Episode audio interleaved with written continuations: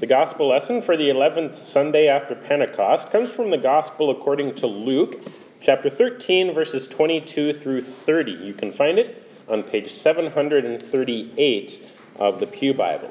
In this gospel lesson, Jesus reveals how exclusive the kingdom of God is, but also how inclusive it is.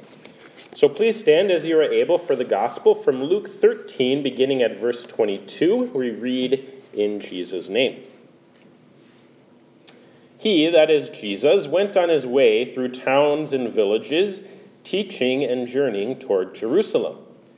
And someone said to him, Lord, will those who are saved be few? And he said to them, Strive to enter through the narrow door, for many, I tell you, will seek to enter and will not be able. When once the master of the house has risen and shut the door, and you begin to stand outside and to knock at the door, saying, Lord, open to us, then he will answer you, I do not know where you come from. Then you will begin to say, We ate and drank in your presence, and you taught in our streets. But he will say, I tell you, I do not know where you come from.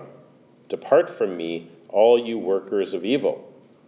In that place there will be weeping and gnashing of teeth when you see Abraham and Isaac and Jacob and all the prophets in the kingdom of God, but you yourselves cast out. And people will come from east and west and from north and south and recline at table in the kingdom of God. And behold, some are last who will be first, and some are first who will be last. Father, these are your words. Sanctify us in the truth. Your word is truth. Amen. You may be seated. Grace, mercy, and peace to you from God our Father and our Lord Jesus Christ. Will those who are saved be few? Have you ever wondered about that?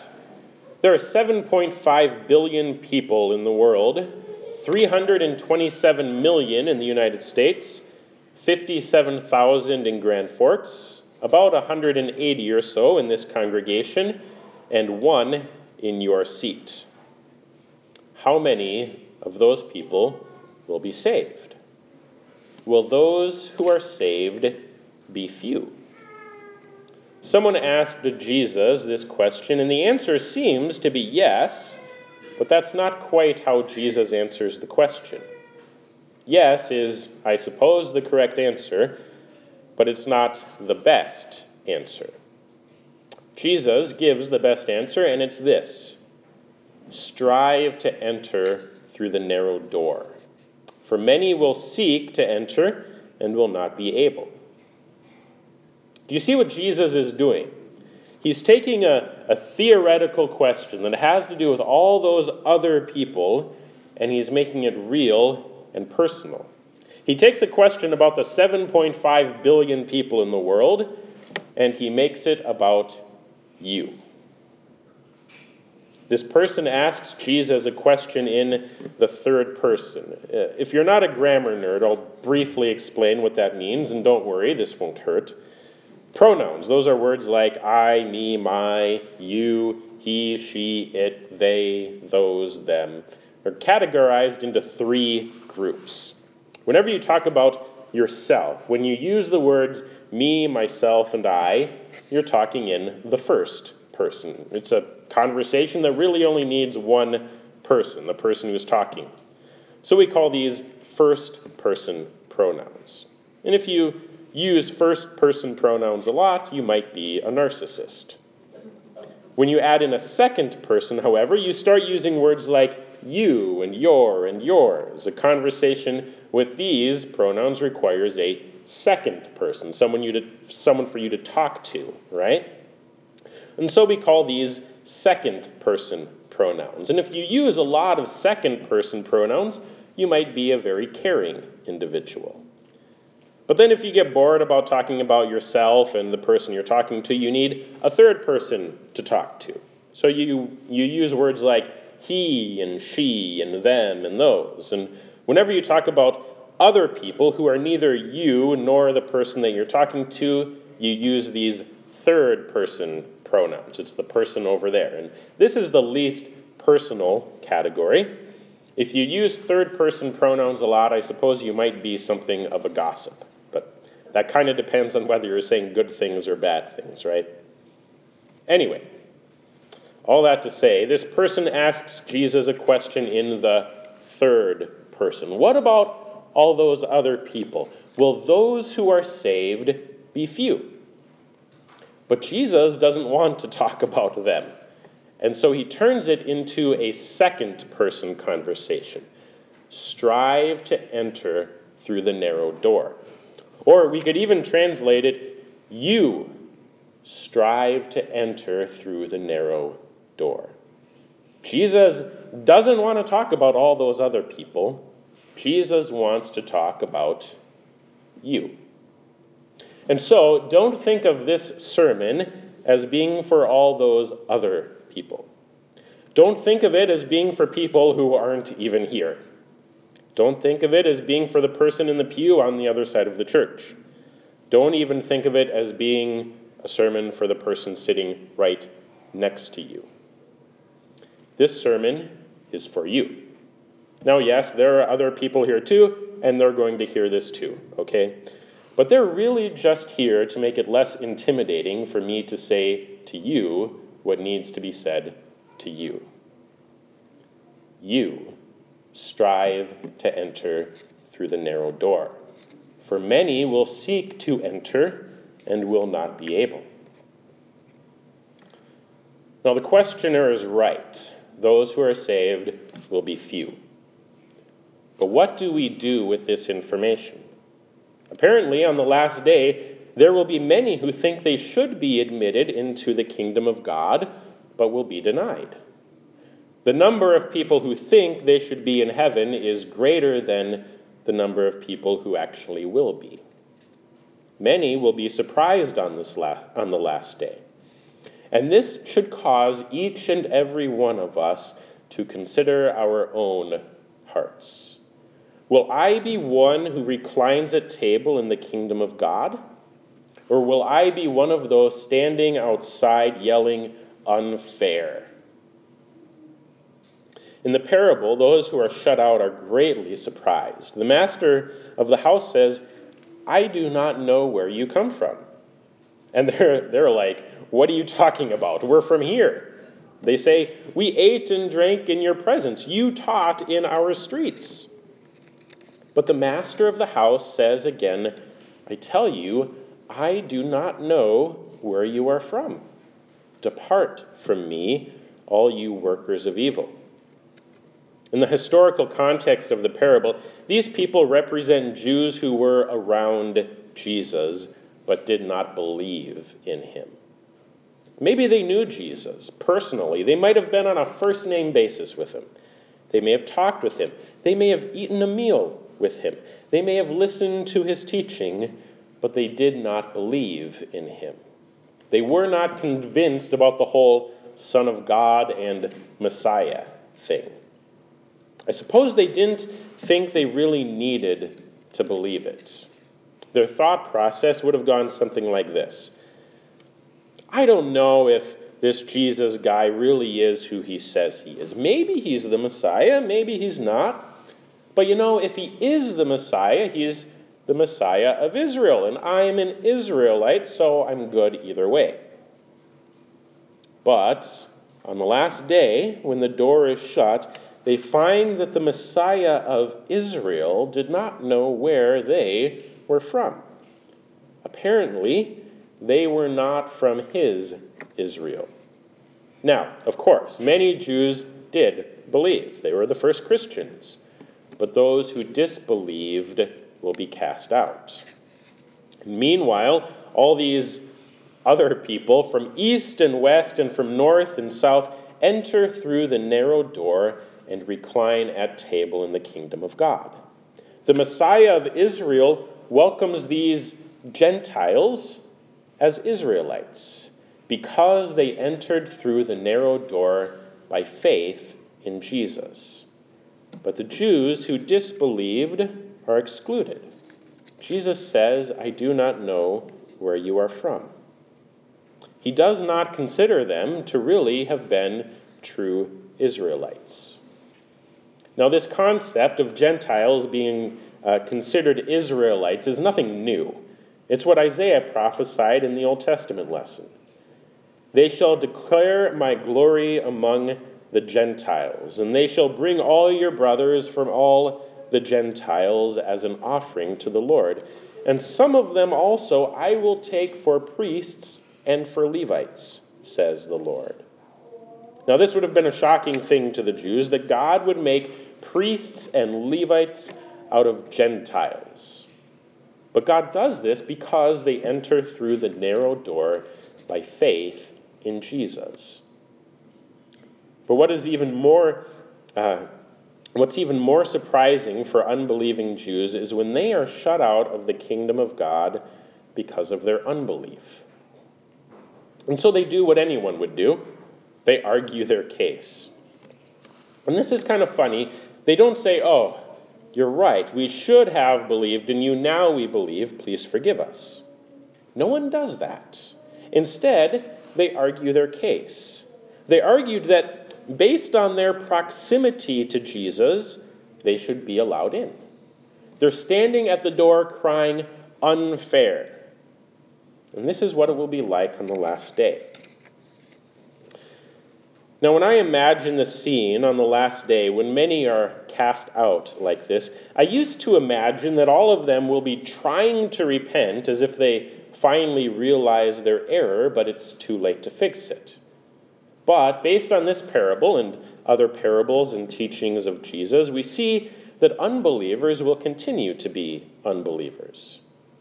My imagination was wrong. My imagination painted God as a ruthless judge who condemns all these people on the technicality that their repentance is 20 seconds too late. But my imagination was wrong. That is not how it will be. The unrepentant will continue to be unrepentant. What we will see is unbelievers arguing for entrance into the kingdom of God on the basis of anything but Jesus' blood. They will say, But I'm an Israelite. Or, I went to church every Sunday. Or they will say, But I was a good person, better than most. Or they'll say, But I just followed a different God, and I followed him really well. That has to count for something. They will argue that they deserve to be there. No one deserves to be there. Thinking that we deserve God's kindness is just unbelief. And it might be the worst kind of unbelief. Unbelievers in life will continue to be unbelievers in death. And so instead of trying to repent, they stand at the door shouting, unfair. But remember, this isn't about everyone else. This is about you. So the point is this will you be one standing at the door shouting, unfair? Will you be the one saying, But I did everything I was supposed to? I went to church. I brought food to the potluck. I paid my taxes. I voted the right way. I mowed my lawn every week. I never double parked. I was better than average. You have to let me in. But Jesus will answer, I never knew you. That's what this is really about. It's about knowing Jesus. Or, to be a little bit more precise, it's about Jesus knowing you. It's about your name being written in his book. And this is faith. Faith is simply dependence on Jesus for salvation. Entering through the narrow door means entering through Jesus Christ. He is our door. He is the entrance. He is our access to the Father. The straight and narrow, you ever hear that phrase? The straight and narrow is not really about good works. The straight and narrow is Jesus. He is the one who walked that path of God perfectly, who was obedient even to the point of death, so that he might open the door to us. And so he is the narrow door. No one enters except by him. But all who enter by him find forgiveness life, and salvation. The kingdom of God sounds very exclusive. And I suppose it is. It is extremely exclusive. The door is narrow. It is as narrow as one man. But it is also as inclusive as anything ever has been. It is both extremely exclusive and infinitely inclusive at the same time. It's exclusive in the sense that there is only one way in, but it is infinitely inclusive because this narrow door is open to all. And we see both sides of this paradox in this text. We see the narrow door, but we also see many from east and west and from north and south entering through the narrow door to recline at table in the kingdom of God. The door is narrow, but God's mercy is wide enough for the entire world. So is God is God unloving to make it so exclusive? No, not at all. God is infinitely loving because he has made a way for all to enter, and he has opened this door at the expense of his own blood. Imagine a great building that you want to get into. So someone says, The door is right here. But you look at the door, it's kind of narrow, it has blood on it. That's kind of weird. And you don't want anyone to tell you how to get in. So you say, No, I think there's another door over there. So you go and you push against the wall, hoping there's going to be a door there. When that doesn't work, you walk around to the other side of the building and you feel along the wall for a secret door. Then you walk around the yard tapping on the trees. If one of them is empty, it might be a secret tunnel in. Someone says again to you, The door is right there. You call that person judgmental and you resolve to never use their narrow door. You get a can of paint and you paint your own door on the side of the wall. You push and it doesn't open. So you get a good running start and you try to crash through the side of the building this goes badly. You destroy yourself trying to find your own way in. Is the building exclusive? I suppose because there's only one door. But it is also inclusive because this door is open to everyone and multiple people are inviting you to come in. And so remember the two sides of this coin. If you expect the door to be wide, you won't make it or if you expect the door to be somewhere else, if you expect the door to be your own righteousness or one of the false gods, you will not enter through that fake door. There is only one door, it is as narrow as one man. But remember the other side of it too. That door is open to all, and no one who enters by that door will ever be put to shame. So strive to enter through the narrow door. What does that mean? It simply means fix your eyes on Jesus. Never take your focus off of Christ.